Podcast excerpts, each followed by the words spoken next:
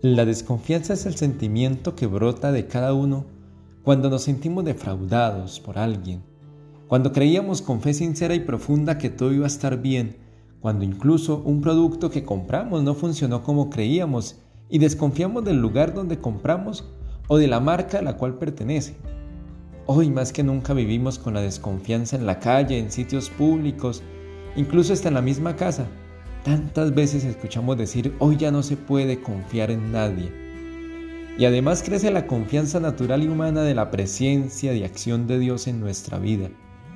También nosotros tendemos a perder la fe, rezamos, pedimos, y sin embargo a veces parece que nuestras oraciones no son escuchadas. Lo que hemos pedido para nosotros o para otros no sucede. Hemos rezado, rezado por la enfermedad de este amigo, de este papá, de esta mamá, y después se han ido. Dios no nos ha escuchado. Nos desesperamos y queremos las cosas inmediatas y se nos olvida que vivimos en el tiempo de Dios. Jesús nos dice hoy a todos, tengan fe en Dios y nos asegura que nuestras súplicas siempre son escuchadas. ¿Cuántas veces hemos visto cómo se nos van solucionando las situaciones que vivimos y aunque no fue en el tiempo que pensábamos, sentimos el actuar de Dios?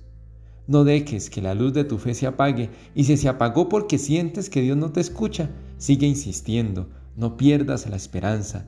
Dios te dará todo en el mejor momento, pero jamás dejes de creer.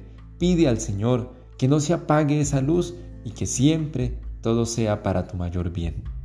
Que Dios te bendiga y la Virgen María te acompañe.